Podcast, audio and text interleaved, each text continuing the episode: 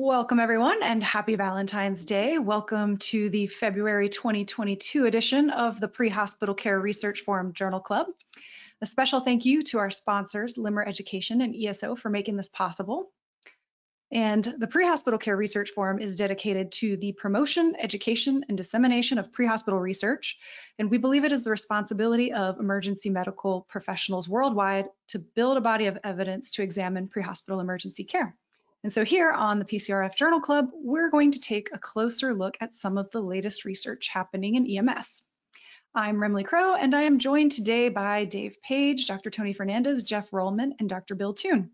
And it is my great pleasure to welcome first author of our paper today, Dr. Ginny Renkiewicz. So welcome. As a reminder to everyone, the name of the article that we'll be reviewing is Secondary Traumatic Stress in Emergency Services Systems Stress Project, Quantifying and Predicting Compassion Fatigue in Emergency Medical Services Personnel, and this was just published in Pre-Hospital Emergency Care.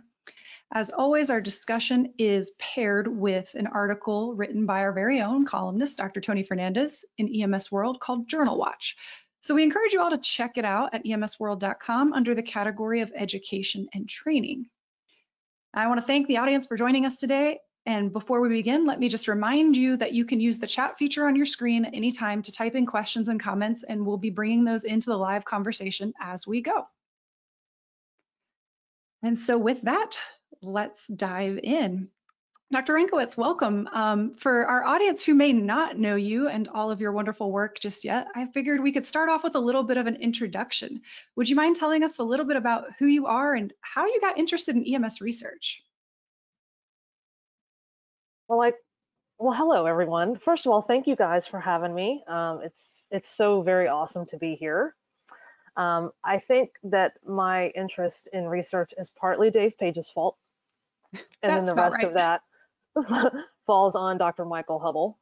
Um, we did a PCRF research uh, forum and our state EMS conference uh, about 10 years ago. And, um, you know, we were baby researchers then. and so, you know, we're up at three o'clock in the morning running our own stats. And, uh, you know, I had no idea what I was doing. I was a first semester grad student. You know, I, I kind of knew how to run the test, but I had no idea how to interpret anything that I was seeing. So, you know, it's three in the morning. We're all hyped up on coffee. And I turned to Dr. Mike Hubble and I said, what does this mean? And he tells me, this very little cool factoid. And I realized that he and I were the only people on earth who knew that little tidbit of information. And from there, I was completely hooked.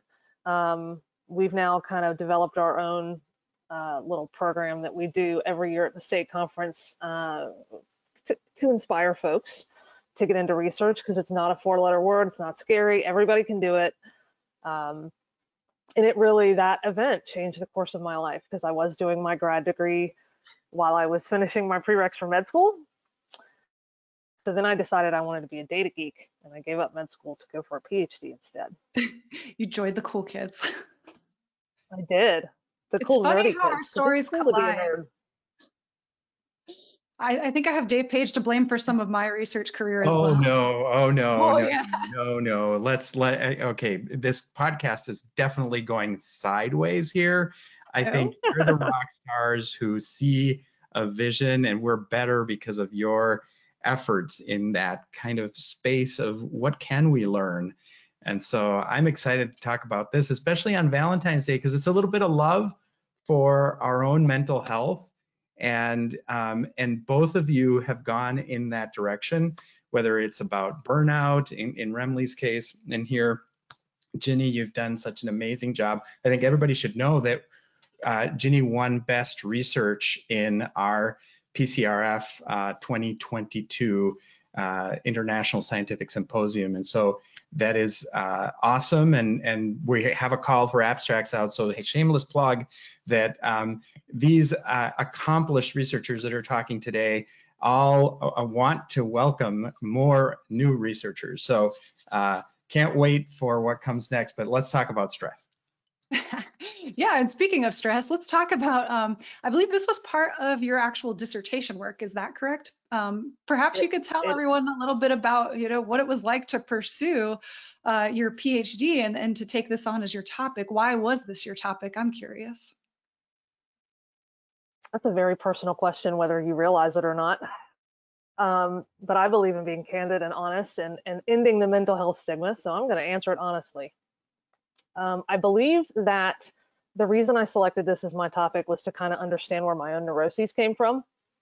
Um, I grew up in a an interesting home environment. Um, my parents love me; they are great parents. Um, but there was substance abuse in my family. I experienced a suicide at a young age. Um, there was depression in my family, and so um, and I was a latchkey kid, you know, in the 90s. You know, your parents, both of them worked and nobody came home until 7 p.m. So you just had a key, and as long as you weren't dead or kidnapped, nobody really cared. Um, and so, you know, I started to wonder how that forms what I do as a as a clinician. Um, I, I started my own mental health journey several years ago, probably about five years ago.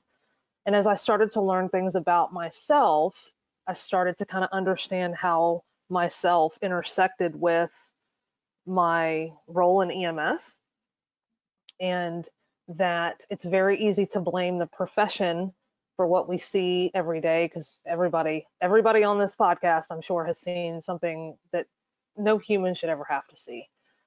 Um, but i feel like you know blaming ems is kind of low hanging fruit yes it is it is a huge problem um, and our culture is a problem and the lack of support is a problem but also who we are when we come into the profession may also prime us to be more susceptible to this sort of um, stress.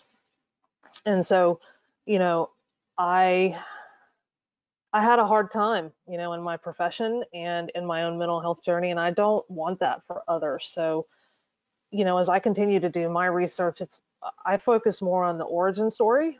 Um, I'm not really into like I, I will leave the you know interventional stuff to to other smarter people but i really want to understand every facet of what makes us susceptible to these things so that we can target mitigation strategies that are really effective for people who are the most at risk That's such a powerful story. And, and thank you for sharing your personal experience and helping keep this research real. And I would say, you know, you're not alone. There's lots of us who are benefiting from this kind of work, and it's, it's so important.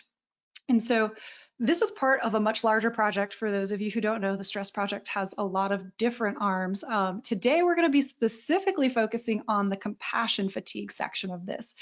And so could you set up for us just a little bit about, you know, we, we hear compassion fatigue and we kind of get an idea in our minds of what it means, but I'd like to hear your definition of it and, and what helps differentiate it from these other conditions that we hear a lot about, things like burnout or PTSD or anxiety. Um, well, uh, you know, there's several different stress disorders. I think it's very easy to focus on. Um, I'm going to start calling it PTSI. That's kind of a new movement to call it an injury um, because it is a psychological injury, the same way um, that if you get out of the back of the ambulance and smack your head on the Nader pin and need stitches, Yep. it's a physical injury. Um, this is a psychological one. Um, but it's very easy to focus on that because everybody knows about it. We've been talking about PTSI or shell shock or combat fatigue or whatever for hundreds of years.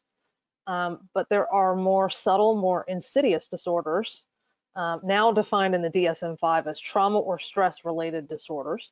That, um, you know, I'm, I'm hopeful that if we can kind of parse those out first, you know, maybe we can keep people from developing into folks like me who have complex PTSI, and that's something that I will be dealing with my entire life.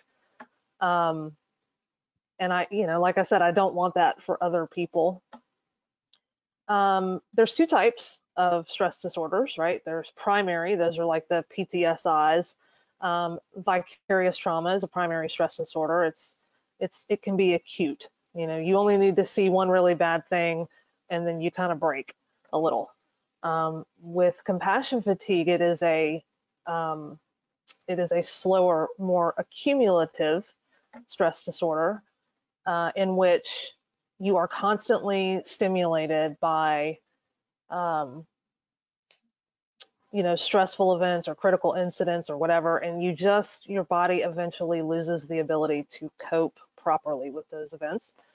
Um, i think the best easiest example of that right now is if you've ever been on if you've been on tiktok for more than five minutes you've seen a healthcare provider complaining about all the people who aren't getting vaccinated who are in the hospitals um, and they whine about having to treat them.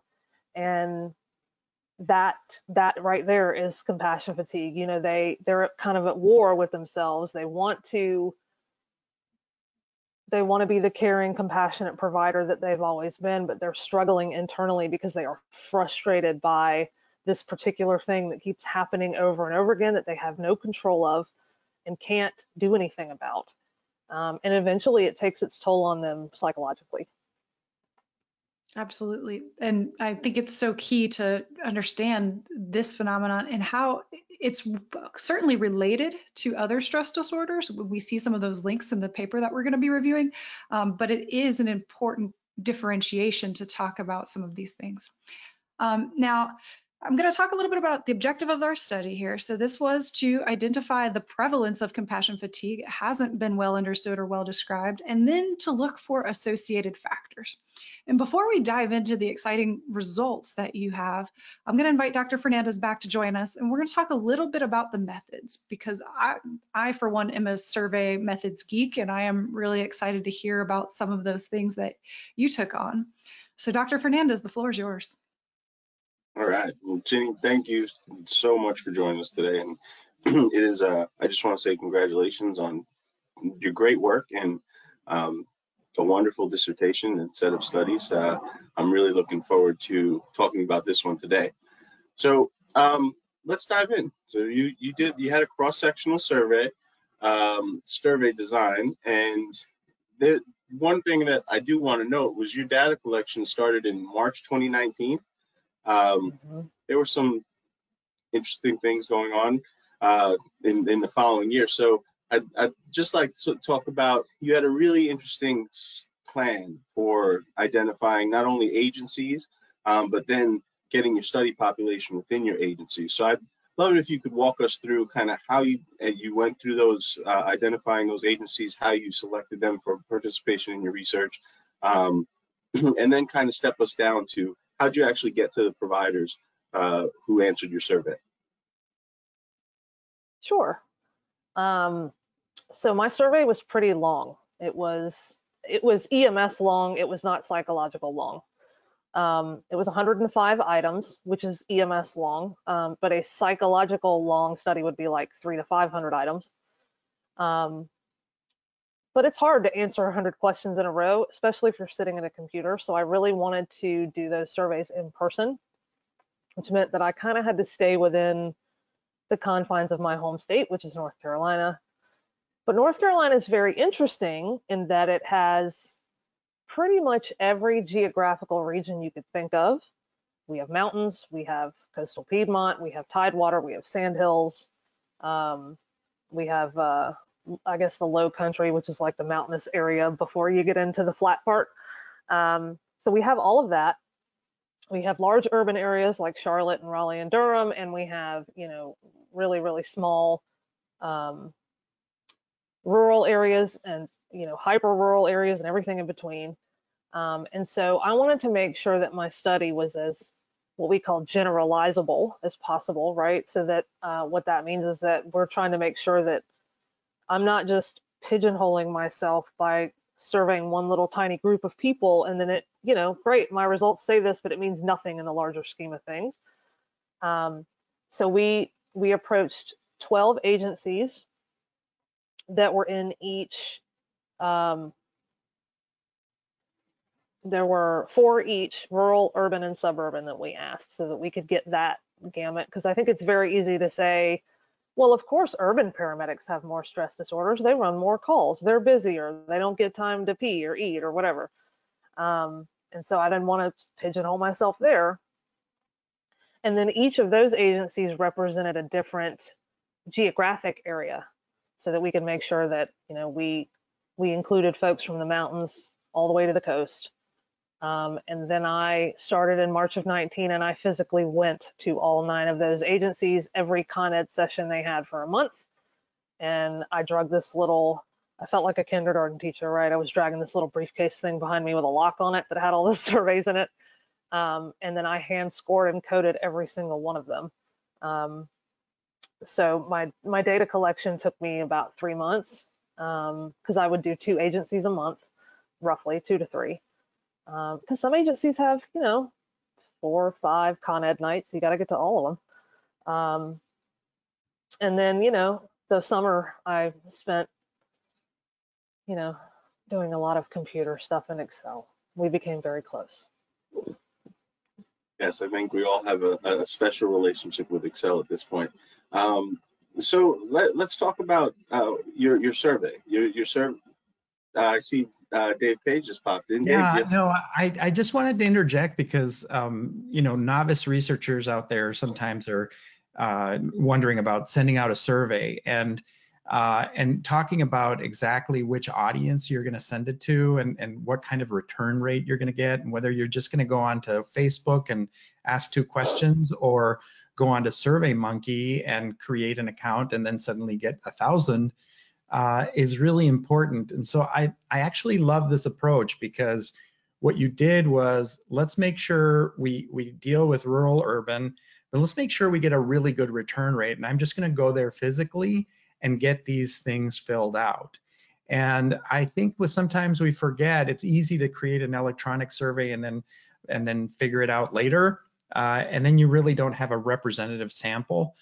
And I, I, really want to applaud you for just putting in that that seat time, windshield time, driving to these places, uh, because it it really gives us a, a much stronger study, I think. So Tony can probably correct that, but you know, I just wanted to say that. I would never correct the great Dave Page. Um, so let's uh, let's talk about your survey. So you mentioned earlier that it was, uh, relatively speaking, a longer survey. Um, and it was composed of, of a couple different surveys. And what I really like is that you didn't so much try and reinvent the wheel. You used some some some validated scales and surveys, and I, I think that was really smart. Um, can you talk to us a little bit about what you chose to put in your survey and um, and and how how those fit together? Sure. Um, so the first 20 questions or so were demographic stuff, you know, income, do you have kids in the home? Um, what's your combined annual income? Um, you know, how old are you? What color are you? Um, what's your highest education? I wanted to know sexual orientation. Um, we asked about gender and not sex. Um, unfortunately, uh, I, I didn't have occasion to run across too many transgender EMS providers. I think there were, you know, a handful in the study. Um, so we couldn't use those results. And then um, after that, there was uh, four or five questions on military history, because uh, one of the projects was to tease out the impact of prior military service in EMS, um, which uh, was published in JSOM a few months before, uh, which is the Journal of Special Operations Medicine, a few months before this one got published. Um, and then there was the ACEs questionnaire. So that is a 10 question yes, no on 10 different types of child abuse or adversity in childhood as, as it's probably better. I should have called it that, which is uh, physical, uh, emotional, and sexual abuse, physical and emotional neglect, uh, divorce, um, substance abuse in the home, mental illness in the home, suicide, or uh, an incarcerated family member, or domestic violence. So those are the 10 categories. Did you experience any of that in childhood? Yes, no. Following that, and ACEs is, I mean, there's been, you know, probably a gajillion studies on the ACEs. Um, everybody uses it. So it's well known to be a stable instrument. Um, and that's you know i had so many moving parts in this thing that that was the one thing that i was like all right I, just, I don't want anybody to question the instrument let's just make sure that that's not questionable and then we can deal with all the other stuff so after that was the life events checklist which is a 17 item kind of critical event scale, also uh, used very often in uh, psychological research. Um, that it's not only did you experience this, but how did you experience it? Did you experience it directly? Did you witness it? Did you learn about it? Um, or was it part of your job? Because that way we can tease out, you know, are these critical events really happening at work? They're happening in other places. Are we learning about them? Are we experiencing them directly? Um, following that was the professional quality of life scale, which will which we used for this study to quantify compassion fatigue. Um, and there's a cut score for that. So you're able to just kind of stick everything below that number and say, no, they don't, and everything above this number and say, yes, they do. And then the last one was the impact of event scale revised, which will give you vicarious trauma. Um, and I should back up and say that uh, one of the other subscales for the ProQOL will also give you burnout, which is a project that I'm currently working on right now. Yeah, So so, lots of stuff. uh, yeah, a whole lot of stuff. Jeff, please jump in. Thank you. Don't mean to interrupt you there, but um, just wanted to bring up something that you did. I mean, first of all, amazing research and definitely an honor to be on here with you. But what I really liked about this research is you viewed all of the participants not just as subjects and you're just trying to collect data and you're in and you're out. But what I thought was really interesting was um, you described about your resources. I mean, this is really difficult um, questions that you are asking, very highly sensitive nature. Um, ACEs, I mean, talk about difficult subject matter. And you realize that this is something that there are many folks in the EMS community who unfortunately suffer from many of these issues. And you tried your best to provide resources. And what I thought was really interesting, yes, sometimes, you know, folks will leave an 800 number, but you actually um, made a connection with the local counselor. So if you could just tell us a little bit more about that, since I think that's amazing how you really put so much effort into not just the research itself, but you know other aspects of it and your your participants. Thank you. Sure. Uh, Thank you for your kind comments, Jeff. That you know, you're going to make me blush. Um, yeah, so I think that uh, if it were me and I were taking this survey and somebody gave me the number to the suicide hotline, I would ball that up and throw it in the trash. Um, but there was a lot of very sensitive material, not just all the ACEs stuff, but there were questions on, you know, whether or not the participant had ever experienced uh, the suicide of an EMS professional, whether they had thought about it themselves, um, you know, whether they had ever been in counseling for a stress-related event. So a lot of things that could really trigger and stimulate them.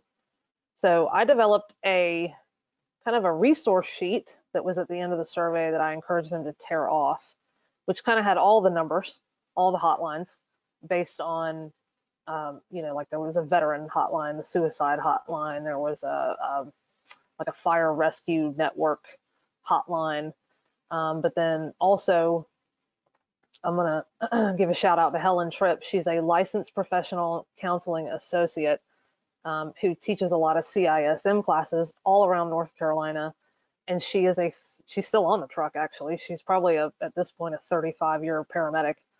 Um, wonderful, wonderful woman. And so I asked her, you know, would it be okay if I put your contact information on that resource sheet so that there was a local resource that folks could reach out to if they, you know, got triggered by this or really wanted to experience counseling. Um, the first therapist I ever went to uh, was, we had to spend like 30 minutes of the first session with him going, really? That's what that's what you do every day? Really? Well, tell me about you know, like, I just can't believe that. That's insane. And um, and then, you know, the last five minutes was, well, give yourself a hug and tell yourself that you love yourself. I'm not kidding. Um, so I, I just kind of went, bunk this. I'm not going back. And that's a lot of the first experiences for many of us. I really wanted folks who needed it to have access to somebody who understood what they experienced on the daily so they didn't have to rehash the worst memory of their lives while somebody looked at them like they were a TV show. Um, and that was very important for me in, in my therapy journey. Thank God I found somebody who was a he was an ex special forces chaplain of all things, um, turned therapist, and he didn't let me get away with anything because he he knew everything about what what I was exposed to. So that was more helpful for me and more comfortable too. And, you know, I really want to kind of expand on something that uh, Dave Page mentioned earlier. You actually went to these uh, agencies and administered this survey, which is a sensitive topic, um, in person, and that that that takes a, a different, uh, a much different uh, skill set than administering a survey online. And I'd imagine that some sometimes this wasn't very well received. And I, I wonder if you can walk us through kind of some of the things that, that you encountered when you were trying to administer the survey to a, a population like like ours. Sure. Um, I, you know, I spent an inordinate amount of time making sure that I use the word anonymous as much as possible. You know, I wanted folks to know that, um, you know, not don't don't put your name on it. You know, I don't want to know who you are. Um, and I would make a, a big point of, you know, I had I had gotten some agency data from their training officers um, about calls that the agency had run the preceding year because I was trying to look at what those numbers were in in each area. Um, and so I would give them the corresponding number for their agency and say, write that on the front of your sheet where it says agency number. That's it. You're you're tied to your agency but beyond that, I have no idea who you are. And I made a huge point of like having this random folder in my little lockbox and I would just shove their stuff in it really without looking at it. Um, so that I think helped. You know, there was a visual cue, there was an auditory cue. Um, a lot of people came up and thanked me and said that, you know, they felt like this was important work and um, they were glad somebody was finally looking at it. And then I had those folks who um, would have what I, you know, can only describe as a really hyper aggressive response, like tearing the survey in half, throwing it up in the air, cussing while they left the room. Um, and ironically, those are the folks who probably should have taken it because that over, overly aggressive response is actually a symptom. Um, but there's a there's a phenomena in psychology called anosognosia, which essentially is your lack of awareness, your lack of self awareness of your own mental illness or moral injury. Um, and it, it was that way for me. I thought I was fine. You know, everybody else was crazy. And, you know, me snapping at everybody on the daily was just normal behavior. And, um, and it wasn't until I really started understanding what this was all about that I realized that I totally had all this stuff and I just was oblivious to it. Um, and so I think for some of those that had this really aggressive response, that's probably where they are too. Um, but you know, you can't change anyone. And if they want to change, they're going to have to take that step themselves, unfortunately. Absolutely. Um, so let, us move in uh, we've I I, I uh, sometimes like to expand on the methods a little bit too much and hold us from back from the really interesting results. Um, but I'd be remiss if I did not uh, talk a little bit about your your analysis plan and um, kind of how did if you can at a high level tell us uh, how did you use these data to not only identify the proportion of the population who suffer from compassion fatigue, but how did you identify the predictors as well? Um, so I think we know that there's very, very little research in this area in EMS. Um, and part of the reason why I'm so thrilled that I got to do this in North Carolina is that I didn't have really the influence of dual service. Now I figured out if they worked in fire part-time, but North Carolina is a third service state. So I really got to look at the EMS only experience and that was super important to me because I don't, you know, I, I spent some time on a SWAT team and I worked for a fire department, but I drove the boo boo bus for them. You know, I didn't put the wet stuff on the red stuff. Um, so I really wanted to get that experience and and because there was so limited information out there I, I you can't build a uh, a predictor model when there isn't one to go off of really um, so the only way to do that is to try to figure out where the associations are and then put those positive associations in a model and see how it all shakes out in the end. Um, and so that's essentially, you know, what I did. Um, so lots of chi-square and t-tests and ANOVAs to just get the basic, is there a relationship here, yes or no? Okay, well, when you look at those two things in a vacuum, yes, there's a relationship, but now when you add in everything else, is it still significant? And so those positive, significant relationships were used to build the final model. And then we checked to make sure that model was predictive by doing what's called an, an area under the curve of the receiver operating characteristic to see how predictive the model actually was for this population too. Because it's you know it's one thing if you get odds ratios that say hey if you're um, you know if you make twenty thousand dollars a year you're 86 times more likely to have compassion fatigue but it's only predictive in 8% of the population. So you know you know that's worthless. Yeah absolutely um, so I can't wait to start discussing your results. Um, before I do, I'd like to turn it over to any other panelists who might have any methods related questions. Um, and yeah, and then let's let, let's talk about what you found.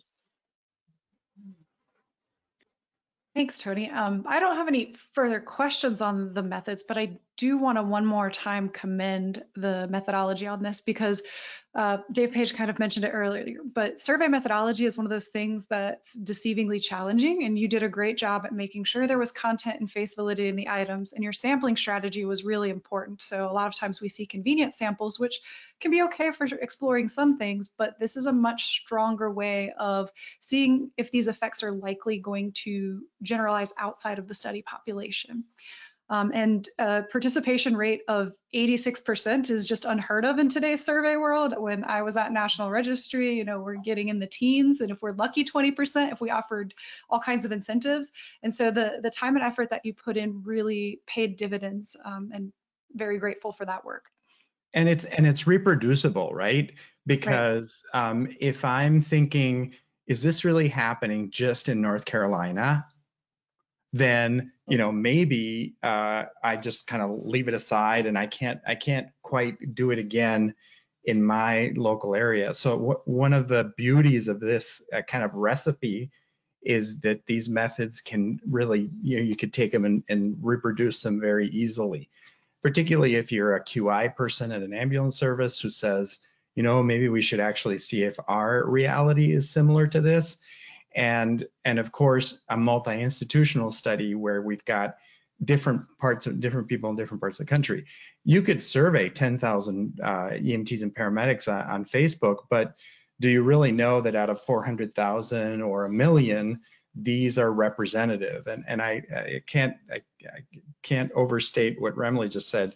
We can come up with all sorts of questions that are completely untried, untrue, and and invalid, really. So uh, the fact that you took scales that were already in existence is just really useful. So, uh, you know, well done, well done. Yeah, and by going out to the stations and getting everyone to participate, you reduce that risk that only the really strongly opinionated people will answer. Because if you're posting a survey on Facebook about burnout, well, you're going to get people who are really into that topic one way or another, whether it's all the way on. Um, so I think that this is, you know, a, a very balanced look, and I, I think that's great. And for people who are intending to publish their work, if you get you know very low return rates you're not likely to publish in a, in a good journal in a journal that has a, a lot of readership or or prestige. So this was this is actually a really tightly controlled experiment that has consequences later.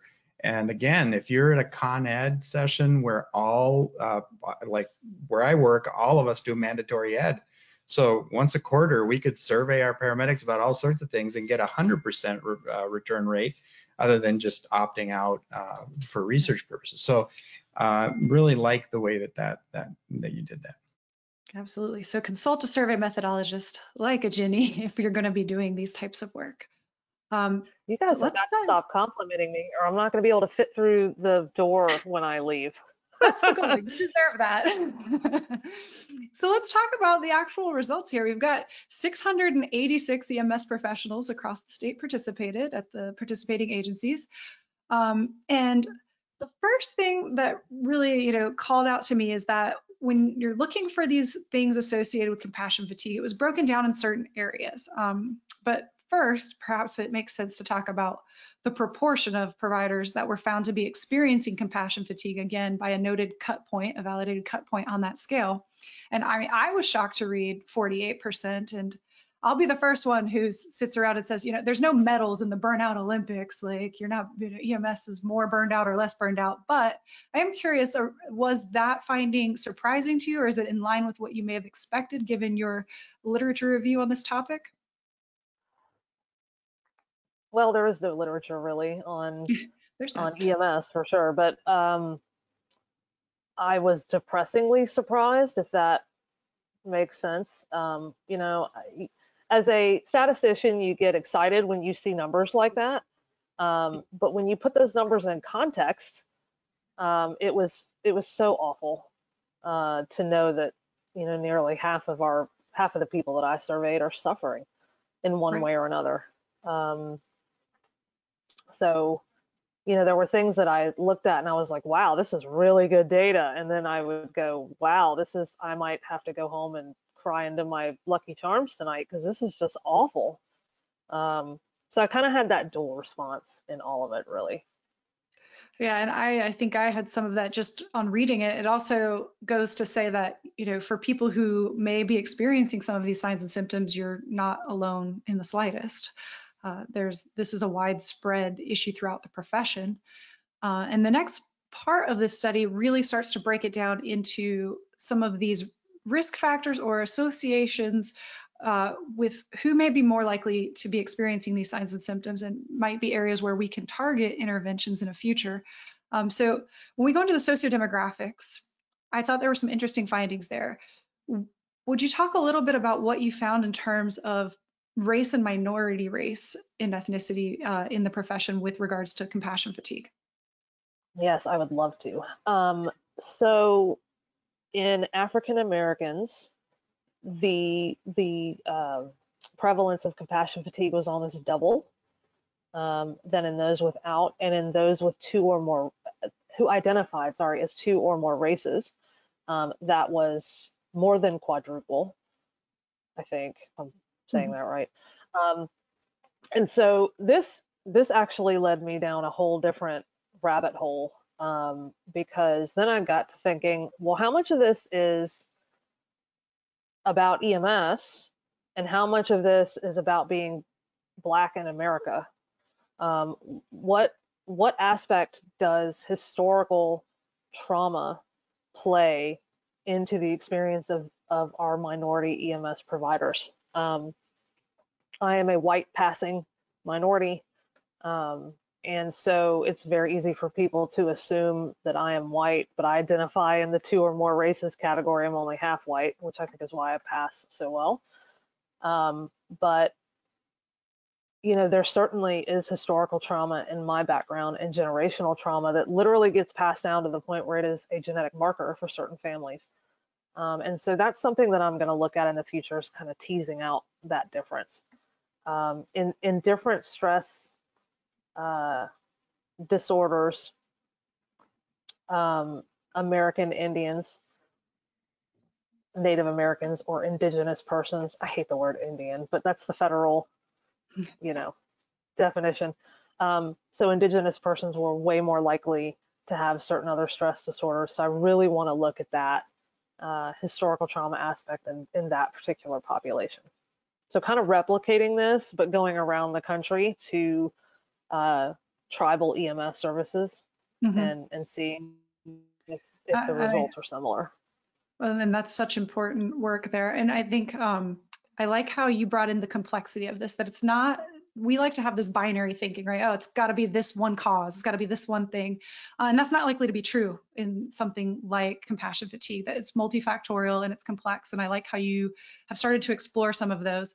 And another thought I had is that, you know, we're starting to build a body of evidence in these topics and, and what it's like to be a minority race or ethnicity in the field of EMS. And there's some excellent qualitative work that I think complements your study very nicely um, from Emily Hutchinson around you know, interview, qualitative interviews on what is it like to be Black in EMS and what are those experiences. Um, so I think this is you you kind of hit the nail on the head. This is the beginning of much more future work to dig in, but there's definitely a signal here of something that warrants further looking into. Absolutely. And in, in the next profile, you talk about employment, and this is the one that would come to our minds first of all. And, and some of this showed up in my burnout work around, you know, what are the factors related to EMS employment that are associated with compassion fatigue? And so you talk about years of experience and shift lengths and types of call. And are, are there any points that you want to call out for the audience from that employment aspect? Um, so I think there are some there's some low hanging fruit in here. Um, if if you have one to five years of EMS field experience, it's not likely at all that you're going to have. So if you're zero to five years old in EMS, it's very unlikely that you'll have compassion fatigue. But once you hit six years, going all the way to 20 years, you know that's when it really starts to skyrocket, and that makes sense, right? Because it's a it's an accumulative stress mm-hmm. disorder. So it's going to take time to build. And when you're zero to five, you're still a parapup, right? And you're uh, trying to figure out the profession and you're still excited. And, um, you know, you haven't been jaded, is what, you know, the healthcare providers would say. Um, there's a 10% increase in EMS personnel with compassion fatigue who work in EMS full time, as opposed to those who do not. And in the compassion fatigue group, shift length was one an average of 1.3 hours longer. So um, the longer you spend on the truck comparative uh, or compared to you know those who have shorter shifts. Um, and I think that will tie in nicely at some point to Daniel Patterson's work. Yeah. Um, because Daniel really looks at shift length and sleep and safety and and those sorts of things. And um, there's a huge relationship between stress disorders and sleep and stress disorders and circadian rhythm fatigue. So that's a whole other rabbit hole that I'm going to go down uh, hopefully very soon as well. Absolutely. But in terms of let me let me back up to you. In terms of the because I don't think we've made it to that chart yet, but in terms of the resources that are available to providers, you know, do they have EAP? Do they have uh, chaplains? Do they have access to CISD? Those sorts of things. None of that stuff was significant, which means everybody knows that that stuff is available to them. It's not a lack of available resources. So in other words, it's not the agencies not providing resources that is the problem. Um, I think agencies are dumping resources on people um, and there may be some analysis paralysis because there's so much there to choose from. Um, and that's also because everybody knows we have a problem, but we really don't know how to fix it. So we're just going to throw, it's like shotgun medicine. We're just going to throw everything at it until something right. sticks to the wall.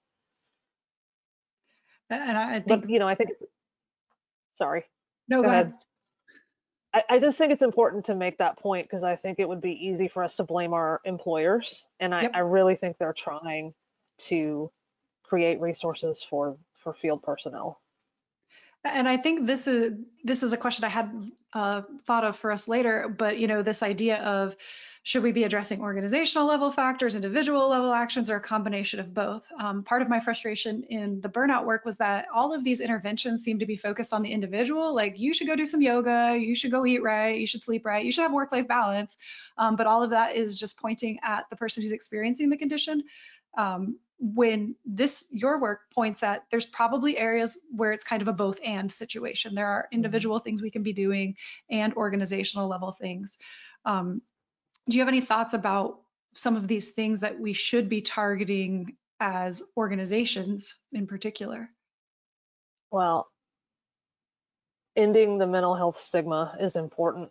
Um, you know we've got to get out of this cultural mindset that you know there's no crying in EMS and you're not mm. allowed to have feelings and you know if you seek help for any problem that you may be experiencing then you're just a baby um, that's just insane it's insane Um, our, our, our tactical operators that go overseas and defend our freedom, they, they take advantage of resources. Their culture is changing. There's way more of them than there are of us. We can change our culture too and make it okay and promote self-care and promote quality mental health. Um, I, I think we're going to see that flip-flopping shifts is going to end up being a bad thing for stress disorders although i don't there's no research on that yet. That's something that i hope to do in the future um, because it will affect your circadian rhythms um, to the point where you have too much cortisol in your system and you get adrenal fatigue um, and that's just going to contribute to the worsening of all of that and then i think in ems we struggle a lot with lateral violence and I haven't seen any research on that in EMS. Um, so that's on my list of to-dos too. You see, I got a long list. You just keep things. giving yourself more work and I love it. I know, and I love it. It's so much fun. Um, because every time I do something, I'm like, oh, and we could ask this, and we could ask this, and what about this? Yep. Um, so lateral violence is it's com- very common in nursing, um, and it surrounds this idea of you don't have control over a major portion of your work life. In an EMS, that's kind of what we see, or maybe our shift. Um, and so the way that you reestablish control is you bully someone else um, and, and create this hazing effect that Mhm. happens in EMS. Um, Right. You know, we always say we eat our own young. That's where that I think is coming from, and that needs to be quantified too. And that is an organizational problem. That is not. It stems from individual trauma, Right. but that is something that happens at the organizational level because it's allowed to. So nobody knows that that needs to be fixed until it's called out. So that research has to be done too. Such a great point. Jeff, sorry to add to the more whatabouts, but uh, something else again in your terrific work that you brought up was gallows humor, um, which I don't think you've discussed just yet. But we all know, I mean, it's our profession is such a difficult. I mean, we see so many difficult things and never know what you're going to see each day. And um, I thought it was really interesting how you brought in gallows humor and that we think it's effective and we think that you know it'll help us so that's why it's so prevalent in ems but it's probably not necessarily a good thing. Um, so if you don't mind just telling us a little bit more about it since maybe we don't all use that term but um, it's definitely out there and uh, i'm curious what what about it? Thank you. Absolutely. Um, so when something happens that's just cuckoo for cocoa puffs, right? Your and your brain kind of short circuits and says, "I don't know how to process this in a healthy way." The way gallows humor fits in, so it's good and it's bad because it will help folks process the event because, in essence, it's a form of storytelling. And so by telling the story to someone else, you're starting to process that event. But where it's bad is that you continue to dissociate from the event in an emotional way, and then that kind of keeps you from healthy processing. Um, so it's kind of a twofold issue um, that it is both good and bad. You know, you, you may need to externally process what you've seen in the form of storytelling. Um, but everybody knows if you want to keep somebody's interest, it's got to be an engaging, funny story. Um, so we kind of inject that callousness in there that that separates us from the emotion of it, and that that results in that unhealthy mechanism. right. It's interesting how the symptoms and the coping mechanisms tend to blend with some of these um, stress Mhm. disorders. And so I would be remiss if I encourage the audience to participate and then don't take their questions. So I'm going to dive into some of the audience questions. You're getting a lot of do that. kudos and accolades in in there if, if you would like us to also grow your head some more. Um, but one of the one of the questions relates to this concept of moral injury. And so compassion fatigue, burnout, often begin with this concept of moral injury. Um, and so do you think it would be, you know, beneficial if we manage the scenarios uh, to prevent moral injury? Would we have better earlier interventions for some of these stress disorders? So I just had a conversation about this the other day, and yes is the short answer. But you know, I'm not just going to give you a short answer, really. Um, Please don't. I think there's the, an appropriate way to do it, and this is just my professional opinion. Um, you know, having a frank, open, raw, vulnerable discussion with folks, I think, is an absolutely acceptable way um, to do this. Not forcing people to engage if they don't want to. We've we've seen that with CISD that that is disastrous. Um, Oh. it, with the military, so I'm an army wife. Um, I've uh, my husband's been in the army for the last 18 years, and some of the things that they do in the military, I'll just say the military, so I'm not calling out the army, are just insane. They're just ridiculous. So they wanted to, uh, you know, when, when everybody was going overseas, and it was, uh, you know, a lot of combat operations going on, they would desensitize soldiers by putting them in this miniature city and then moulaging soldiers and like blowing them up and um, you know simulating amputations and screaming and like you know simulating a war environment before they went to war with the goal of desensitizing them so that they don't get PTSD on the way back in which to me I kind of understand the concept but the human factors part of me is okay so we traumatize them so that we could send them over to iraq to traumatize them. That doesn't you know it just didn't compute you know there I, and i think i think it was just like oh this will be fun you know we'll do this giant simulation and it won't be boring and it won't be the classroom and hooray um, and i don't think that we thought beyond the implications of even simulated events can traumatize people Right. um, and, and affect them for the rest of their lives so I think there are right ways to do it and wrong ways to do it. Absolutely. Uh, excellent points. And we have another question, this time from Greg, and it's talking about the high turnover rate that we experience in EMS. So sometimes the data that we see are as important as the data that we don't see.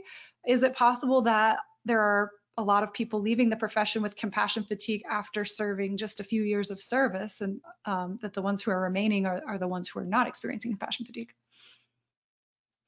That is absolutely possible. Um, I think probably what is more likely is that a primary stress disorder has occurred because uh, unless unless they were really at risk before they got in, I, I, just don't see compassion fatigue setting in in a year or two. Um, but I do see the potential for you know, a vicarious trauma or a PTSI or a complex PTSI developing in that short amount of time that might drive folks into another profession. And we're seeing it really a lot right now because of the way COVID was right. handled um, and the PPE shortages and, you know, people in all in all facets of healthcare are just fleeing the scene um, because they're exhausted and they're traumatized. And so you know, I, I do think it's possible that there are people that could have been in this sample that weren't, um, but I don't know that compassion fatigue would be the cause. I won't say it isn't, but right. just based on the pathophysiology, I don't think it's likely. Makes sense. I wanted to jump in. I, I uh, just because you and Bill will have to fight. Yeah, we always do, and that's okay. But um, uh, but I always win. Uh, so the the thing about vicarious trauma was uh, really interesting for me in Atlanta when you present, presented this at, at the symposium was that uh, I didn't really understand vicarious trauma. And for those that are on the podcast or, or listening to this after, I just wanted to make sure because uh, that term is actually a real thing, not just like something you invented, you know, just uh, cause. And um, and since that day, I've been thinking a lot about that that um, vicarious trauma, and it has to do with kind of the effect that that witnessing or being part of something or hearing about something has on you. and that concept that you know even though the the the uh, assault that you you know the patient that was assaulted the assault wasn't perpetrated on you you have some emotion around gosh i'm seeing this person who was assaulted whether it's a child uh, a loved one or a friend or or even in at work just the repeated exposure to these things. And and that micro trauma that keeps adding up where you you, you start you start to go yeah, I actually kind of built up a defense against this so that I could just keep coping with I go to a lot of assaults. That happens every Friday night, Saturday night. I've, you know, all day long. So here we are uh, taking care of another person who's in a domestic uh, dispute. And so that's just the category in my head. And uh, and sometimes you're able to just sort of kind of make these boxes, but this compassion fatigue piece, I think in particular, at least I'll speak personally, during COVID was really, it really, really got to me. I, you know, I was able to, I think, compartmentalize and still be very compassionate. Uh, but you know, people that rip your mask off and cough at you, and you know, I, I gotta say, uh, that was just like, I'm done. I, you know, I, you know, sit on that stretcher and don't talk to me. So it's when it, you know, kind of became uh, a bit more of a, uh, ooh, I don't, I've never really experienced this level of I don't care what's going on with you. Uh, I just need to survive here. And I wonder if you can, you know, just speak a little bit about that in terms of that um, that that association between the vicarious trauma and the compassion fatigue. Sure. Um, first of all, I'm sorry that you experienced that, Dave. Um, you know, it's, I mean, really. Yeah, yeah. Um, you know, I, I think that, you know, and then you get this, oh, I, I care way less than I used to. Now you feel guilty about, so that now you've got this whole other like layer of uh, self-deprecation that you've added on. You know, now now you're not just traumatized and exhausted, but you're blaming yourself for not being on your A game, and that's just awful for anyone. Um, I think it's very easy. You know, there I, found some headlines uh, when I was doing my research for this in in like actual newspapers that still exist. Um, you know that a paramedic stops to buy sunglasses on the way to an emergency call, or a paramedic um, gets suspended because he punches. I have it pulled up over here on the on my other monitor. That a paramedic gets suspended for punching a patient, or um, you know, there was a big issue on I-95 in South Carolina where a mentally ill man was um, who died because he wasn't treated. Um, and so I think it's very easy to go, well, those people never should have been in EMS to begin with. They're just terrible people. They were rogue employees. We just missed them on the way in. And that may be true. It's possible, right? But what's also possible is that they were so exhausted and so traumatized that they just snapped. Um, and and in that sense, if we are just calling them terrible employees, not only are we making it worse on their mental health, but we're not helping them either. Um, you know, the the analogy I like to use for vicarious trauma is uh, a stillbirth. You go to a call as a paramedic, you deliver a baby who is stillborn. It's, you know, it's a death. You have to treat the mother. It's traumatizing. Uh, and then for the next month, every time you see a Pampers commercial, you burst into tears for no reason. You can't be around anything baby related. You don't want to see your nephews or nieces or your kids. Um, it, you experience that grief the same way the patient experiences it. It's emotional transference, uh, well, counter transference, really, because the patient's giving it to you. Um, it's seen a lot in therapists and clinicians and you know now EMS. Um, so you're carrying that grief on top of dealing with all this stress. Um, and so if you've got both things going on at the same time, um, that really can kind of drive you batty after a while. Absolutely. Well, I think Dr. Toon seated his Yeah, question. Bill, Bill just got scared. I was going to let one more go before I took Yeah. this out. Well, no, I think it, it is time for us to go. I know that, so I'll have to save mine for uh, another time. But it at some point, I do think it's important we discuss or out there is, is what would be effective mechanisms in EMS education programs to begin to work on uh, preparing people for the realism of the field. You know, a, a saying I've always said, don't become a firefighter if you don't expect to go inside a burning building. You know, same thing with uh, someone who joins the military. Don't join the military if you think you're never going to have to go to war. You know, you just shouldn't do things like that. Um, so I do think during our educational process, we probably can put in place some very valid things that will help us build resiliency or grit, whichever term that you like to use, within people so they can have a good career. So I'll leave it at that. Thank you very much. Beautiful work. Wonderful to share. I could discuss for many hours with you. So Absolutely. And I hope you. this is the first of many discussions around this topic. Um, and so, Ginny, I will give you opportunity. Any last words that you would like our audience to leave with before I carry us out? The time has flown by today. Yes, it has. Um, so I I just like to share a quote with you, uh, with you all, that I think is is very appropriate for um, what we what we've been talking about today in terms of where this stuff comes from, um, and that is, and I can't attribute this to any one person. I found it on the internet and it wasn't attributed to anybody, and so unfortunately I can't cite the author, but it's I didn't become an EMT to get a front row seat to other people's tragedies. I did it because the world was bleeding and so was I. And somewhere inside, I knew the only way to stop my own bleeding was to learn how to stop someone else's. Very powerful.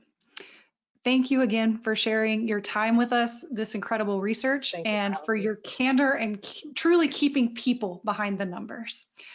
Um, I want to thank all of you listeners for your questions, and I hope that we can keep this conversation going and keep the stigma out. Um, but unfortunately, we have reached the end of our hour. Dave, do you have a last thing before we go?